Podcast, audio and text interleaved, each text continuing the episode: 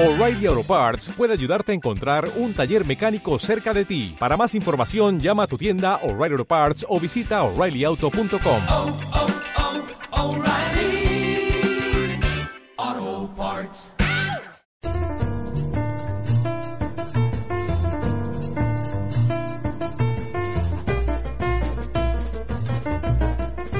Alejandro Del Vecchio está con nosotros en la última hora de enlace universitario. ¿Y por qué está con nosotros?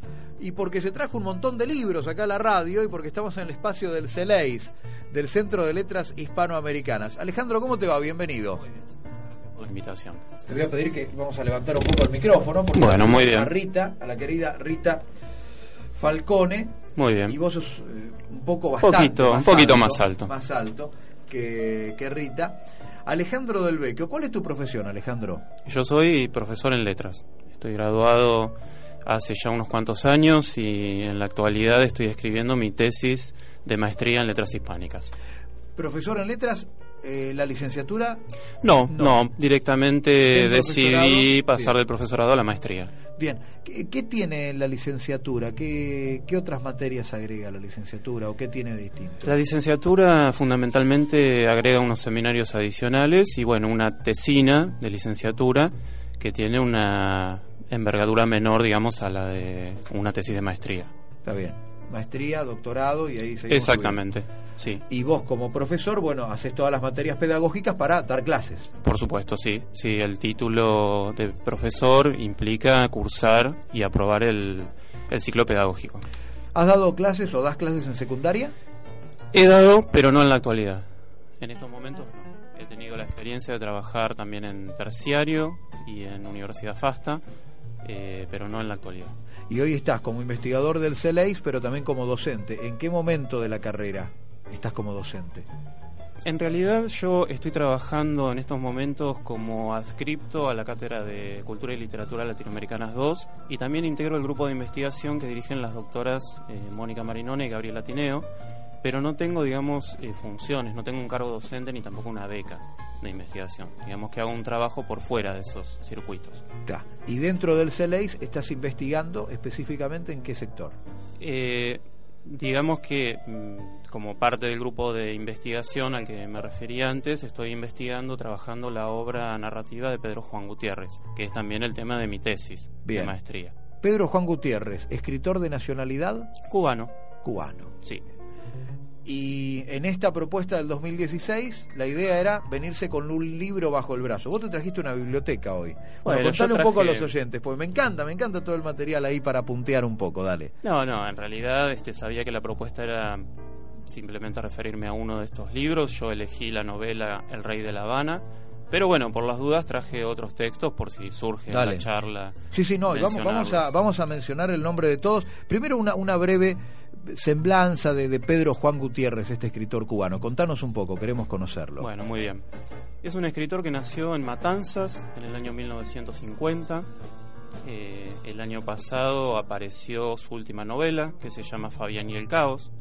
También un libro que compila gran parte de su producción este, poética. Con esto lo que quiero decir es que es un escritor que está en plena actividad. Inicialmente él, después de pasar por diversos oficios, se graduó de licenciado en periodismo por la Universidad de La Habana. Él trabajó más de 20 años como periodista. Eh, esta, esta actividad, digamos, le valió, entre otras cosas, la posibilidad de viajar, de conocer eh, unos cuantos países de la Europa Socialista del Este, pero también conocer países como México o Brasil, ya que hacía crónicas y notas, por ejemplo, en favelas o en cárceles de frontera. Tiene algunas notas escritas, por ejemplo, en la frontera entre México y Estados Unidos, en las cárceles. Y esta actividad, bueno, le valió también algún premio de periodismo nacional en Cuba. Em, posteriormente, él va a decir que empieza a sentir que el periodismo, en ese contexto, no estamos hablando, por supuesto, de eh, una tarea desarrollado bajo la tutela del gobierno revolucionario, lo cual implica ya desde luego ciertas limitaciones. Sí, sí, está encorsetado, sin ninguna Exactamente, duda. él eh, dice que en determinado momento, bueno, se cansa de no poder contar determinadas eh, situaciones que él veía en su barrio, porque hay que decir algo importante que es que Se trata de un escritor que hasta hace muy poco residía exclusivamente en La Habana, ¿eh? en Centro Habana, para ser más preciso. O sea, de Matanza se fue a La Habana, pero se quedó Sí. allí. Pero no se fue de Cuba. Y esto es importante resaltarlo porque, Claro. bueno, hay toda una. Eh, un grupo de, de escritores cubanos que escriben desde el exilio. Vive. Gutiérrez, sí, Sí. sí, sí, por eso. Así que me decías que hasta hace poco ha estado en, en La Habana Vieja, digamos. Sí, Eh, sí. Luego, mm, digamos, a raíz del éxito que tuvo, se transformó un poco en un escritor it- itinerante, digamos, ¿no? Está viajando a España y a otros sitios, este, un poco haciendo su tarea de difusión de su obra. Pero no deja de vivir como lugar Exactamente, sí. fijo La Habana. Claro, que además hay que decir que reside eh, en Centro Habana, que es un barrio central desde lo geográfico en la ciudad, pero eh, en algún sentido marginal desde lo social, ¿no? Es uno de esos barrios que, salvo algunas construcciones que han sido restauradas eh, para el turismo, o pensando un poco en el turismo, después el resto es un poco esa imagen que uno tiene de los edificios antiguos, derruidos, que no han sido eh, ni restaurados por el gobierno, ni tampoco se ha permitido que sus ocupantes los restauren, por, por ende, bueno, eh, digamos que es un, un barrio como La Habana Vieja con un cierto grado de marginalidad en algún sentido. Sí, totalmente, totalmente. Tuvimos la posibilidad el año pasado de estar y nos impactó Ajá. con preocupación eso, ¿no? Claro, La, claro. la falta de obras básicas como eh, desagües, agua corriente, Sí. cloacas, eh, la gente a la madrugada con la bomba eléctrica tratando de, de buscar agua. Exacto. Eh, la verdad fue, fue impactante. Bueno, en esas, en esos caseríos que son como conventillos, en uno de esos vive este, este escritor del cual Claro, son, sí, son solares, como, como este, los conventillos de, eh, de Buenos Aires, podríamos decir. Y Gutiérrez tiene un piso en uno de esos edificios, en la calle San Lázaro, para ser más preciso, y ahí vive y ahí ha, escrito, según cuenta, la gran parte de su obra. ¿Cuándo conoces a Pedro Juan Gutiérrez y, quedas prendado de su obra para tomarlo para tu tesis de maestría?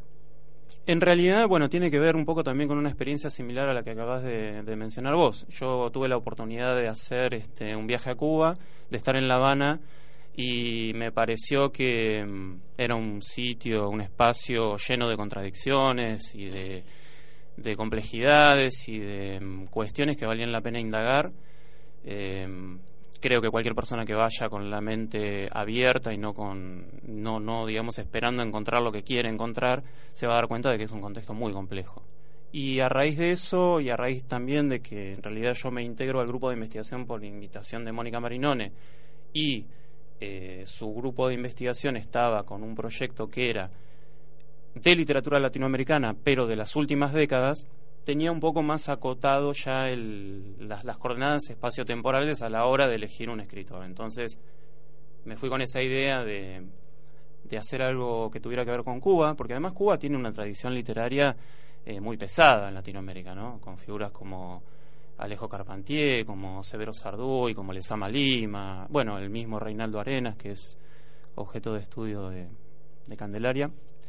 Eh, y en ese contexto, y considerando que tenía que tomar un autor que estuviese escribiendo ahora, que hubiese escrito en las últimas décadas, empecé a leer un poco de, narrativa cubana reciente.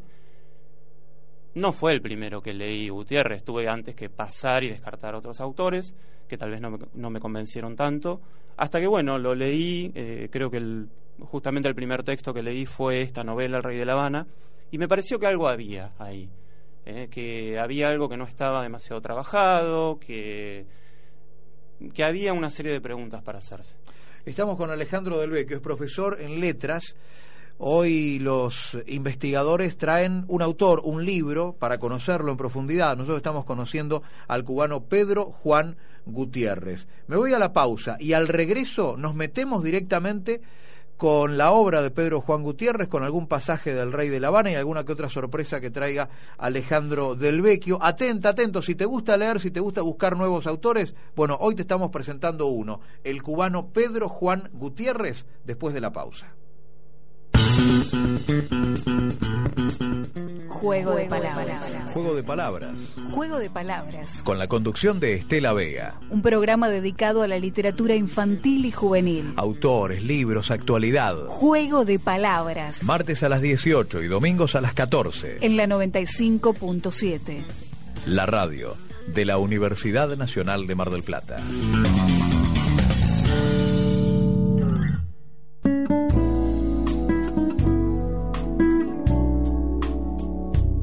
Gillespie nos cuenta su Diario de un hombre raro. martes a las 6. Y a las 22. En la 95.7. La radio de la Universidad Nacional de Mar del Plata.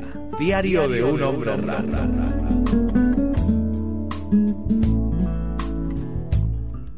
Espacio publicitario. Cada canilla que pierde desperdicia 30 litros de agua por día. No derrochemos nuestros recursos. Nosotros queremos a nuestra ciudad.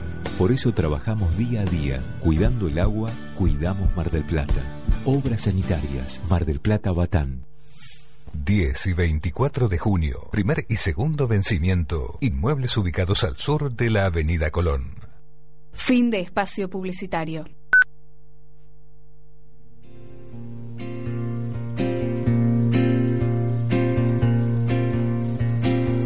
Tres de la tarde, 22 minutos. Alejandro del Vecchio, que es el vehículo, el vector, es el vector para llegar a Pedro Juan eh, Gutiérrez. Eh, dame un poquito más de esos libros. ¿Qué trajiste ahí? A ver, contame. Bueno, traje los textos que a mí me parece que son los fundamentales en la obra de Gutiérrez, Trilogía Sucia de La Habana, que es su hit, digamos, es el libro con el que él alcanza eh, el éxito. Hay algunas cuestiones que, bueno, por razones de tiempo tal vez no mencioné, pero hay que decir que mm, es un escritor que fundamentalmente alcanza el éxito en España. Eh, él es editado inicialmente en España, Se no en Cuba. eh, por En Cuba hoy, eh, digamos, hoy, el gobierno cubano no, no ve con buenos ojos los libros de Pedro Juan Gutiérrez. La gran mayoría terminaron siendo editados en Cuba. Sin embargo, por ejemplo, no la trilogía sucia de La Habana, que fue su primer, este, como dije, su primer éxito, su primer hit. Que muestra esa cara oculta, esa cara difícil. Digamos que el Habana. lado más sórdido de, De La Habana. eh, la realidad de La Habana. Aunque uno podría decir que en realidad toda su narrativa tiene que ver con mostrar ese lado sórdido, ¿no? Pero eh, ¿Podés llegar a, a definirlo como anticastrista? No. Bueno, desde luego que eh, es un escritor que selecciona, que focaliza los aspectos, podríamos decir, como vos mencionabas recién, más oscuros de la realidad. Digamos, él no, no es un escritor que vaya a analizar el fenómeno de la revolución en su complejidad, sino que él focaliza los aspectos más sórdidos, más oscuros de la realidad. Sí, y lo Entonces, cuenta desde lo cotidiano, no es que hace un Sí, análisis político. exactamente. Te muestra y dice, mira, acá, mira, a ver, eh, me decía mm, Alejandro eh, compartir algún párrafo de, de Pedro Juan Gutiérrez, El Rey de La Habana. Bueno, eh, esta edición que trajiste, la foto, eh, la foto de la portada es precisamente resumir en una foto lo que es esa, esa ciudad tan... eh, tan particular de, de La Habana. Por ahí puede tener algún centro, algún trabajo de restauración para el turismo internacional, pero que haces una cuadra y media fuera del circuito turístico y ya estás en La Habana de Gutiérrez. Sí, habría que aclarar que tampoco se trata de un panfleto anticastrista. Él no Claro, cae en eso. está. De hecho, por ejemplo, no, no se hace mención ni a Castro ni al gobierno en sí mismo. Simplemente se pinta una realidad. Sucede que cualquiera que hace una lectura un poco más eh, menos ingenua, digamos, bueno, puede detectar fácilmente que hay, por supuesto, una crítica social implícita en todo eso. Aquel pedazo de azotea era el más puerco de todo el edificio. Cuando comenzó la crisis en 1990, ella perdió su trabajo de limpiapisos. Entonces hizo como muchos. Buscó pollos, un cerdo y unas palomas. Hizo unas jaulas con tablas podridas, pedazos de latas, trozos de cabillas de acero, alambres. Comían algunos y vendían otros. Sobrevivía en medio de la mierda y la peste de los animales. A veces al edificio no llegaba agua durante muchos días. Entonces vociferaba a los muchachos, los despertaba de madrugada y a los golpes y empujones los obligaba a bajar los cuatro pisos y subir por la escalera unos cuantos cubos de un pozo que increíblemente estaba en la esquina, cubierto con una tapa de alcantarillado. Los niños tenían entonces nueve y diez años. Reinaldo, el más pequeño, era tranquilo y silencioso. Nelson, más fogoso, se rebelaba siempre y a veces le gritaba enfurecido, no me grites más, cojones, ¿qué tú quieres? Esto para arrancar nomás. Sí, eso es el comienzo de la novela. Claro, un edificio de La Habana en 1990, la crisis es cuando se cae Sí, exactamente. Está haciendo referencia a lo que se llamó, utilizando un eufemismo, desde luego, periodo especial en tiempos de paz, que en realidad era una forma elegante de referirse a una etapa en la que el pueblo iba a tener que soportar una economía de guerra, pero sin guerra, en realidad. Eh, es un, Sí, el periodo especial, le dicen. el periodo especial. Y que es un poco... 1989-1990, de ahí en adelante. Eh, Claro, claro, y que incluso no hay consenso entre, entre los historiadores, teóricos y críticos respecto a si ese periodo ya terminó o no. No, lo están viviendo todavía. Exacto. Pero eh, de ese periodo, se, digamos, proviene un poco el imaginario que se tiene de la Cuba con falta de alimentos, con escasez general de productos de higiene, con cortes de luz programados y no programados, ¿no? los famosos apagones, falta de agua. Esta es la voz de los sin voz, dice Pedro Juan Gutiérrez en, en este libro que nos trae Alejandro del Vecchio. La historia de un joven adolescente lanzado a las calles de La Habana en los años 90, en esto que estamos contando. Hechos reales, Sí, eso es la contratapa, ¿no? Eh, probablemente escrita por los editores. Seguramente escrita por los editores. marketinera, vendedor. Por supuesto, la por supuesto. porque Eh, de hecho, mm, algo que resulta por ahí interesante, si hay tiempo a mencionar, es que cuando yo mencionaba antes eh, Trilogía Sucia de La Habana, que fue un poco el hit, hubo una serie de operaciones editoriales para posicionar a este escritor totalmente desconocido en el mer- mercado español. Y una de esas operaciones tuvo que ver con compararlo con eh, Bukowski, ¿no? Poner en la contratapa, bueno, es una especie de caribeño Bukowski, un habanero Henry Miller. Entonces, instalarlo en una genealogía para eh, poder posicionarlo y venderlo. los anticastristas de Miami Chorchos y seguramente operando también por ahí, ¿no? Sí, que de hecho este fue una operación totalmente ajena al propio Gutiérrez que confesó más tarde que nunca había leído, por ejemplo, a Bukowski. ¿no? Claro. Lo que pasa que eh, eso tiene que ver con el mercado, el capitalismo y las editoriales. Sí. Cuando tu obra llega a una editorial, es tuya y de la editorial. Además se dio un fenómeno bastante llamativo que es que no siendo publicada su obra en Cuba, muchos españoles que conseguían los libros en España viajaban a Cuba, se los prestaban a sus amigos cubanos y entonces hubo libros como la trilogía sucia que empezaron a circular en Cuba de mano en mano, se, se Sí, los sí. iban prestando Clandestinamente alguna, alguna de copia. cierta manera clandestinamente y, y de ese modo, bueno, la obra empezó de a poco a circular en Cuba hasta que finalmente al correr de los años se termina publicando. Hoy vas a La Habana y podés comprar un libro de Pedro Juan Gutiérrez. Sí, se supone que sí. Está. No Eh, me consta, pero se supone que sí. Está bien, está bien, se supone, es cierto. Eh, Seamos, ya Sí. que eh, Pedro Juan Gutiérrez, este escritor, es periodista, no, no seamos eh, terminantes. Sí, Tendremos eh, que ir a Cuba de nuevo con Alejandro y ver si está el libro de Pedro Juan Gutiérrez. Dame otros títulos, dame de todos los títulos que trajiste ahí. Trilogía Sucia de La Habana, vos insistís con que es el libro del lanzamiento, digamos, ¿no? Sí, exactamente. Bien, ¿qué otros libros de Pedro Juan Gutiérrez? Escritor y periodista cubano. Sí, una aclaración. Cuando empieza a escribir literatura, empieza eh, a circular toda esta obra, eh, lo despiden en su trabajo como periodista. ¿Qué estaba, en Granma? Él No. trabajaba, no, trabajaba en la revista Bohemia, también en radio y- y televisión, y bueno, él dice que En Cuba. Sí, sí, sí, en, En Cuba. Cuba.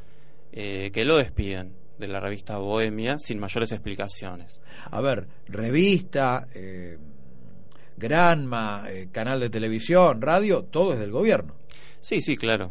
Eh, está todo bajo La esa- órbita el tutelaje, digamos, del gobierno O sea, revolucionario. ¿cuál es la primera novela que con esta novela lo despiden? No. Con trilogía no, en, re- verdad, en verdad, eh, la trilogía sucia aparece en 1998 y él dice que al año siguiente ya lo despiden de su trabajo.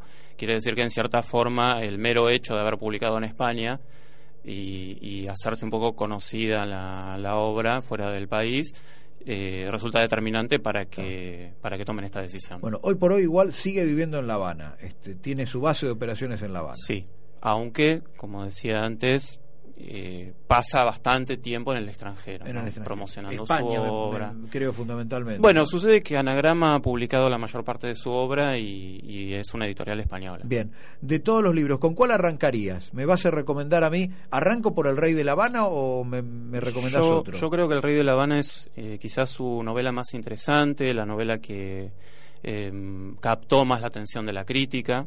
Digamos que eh, ha sido traducida a más de 20 idiomas, que tiene una gran cantidad de reimpresiones y que también tiene mucho trabajo de la crítica académica, lo cual la posiciona, me parece, eh, en un nivel superior a- al resto de sus trabajos. Incluso por una cuestión de gustos personales también yo la recomendaría.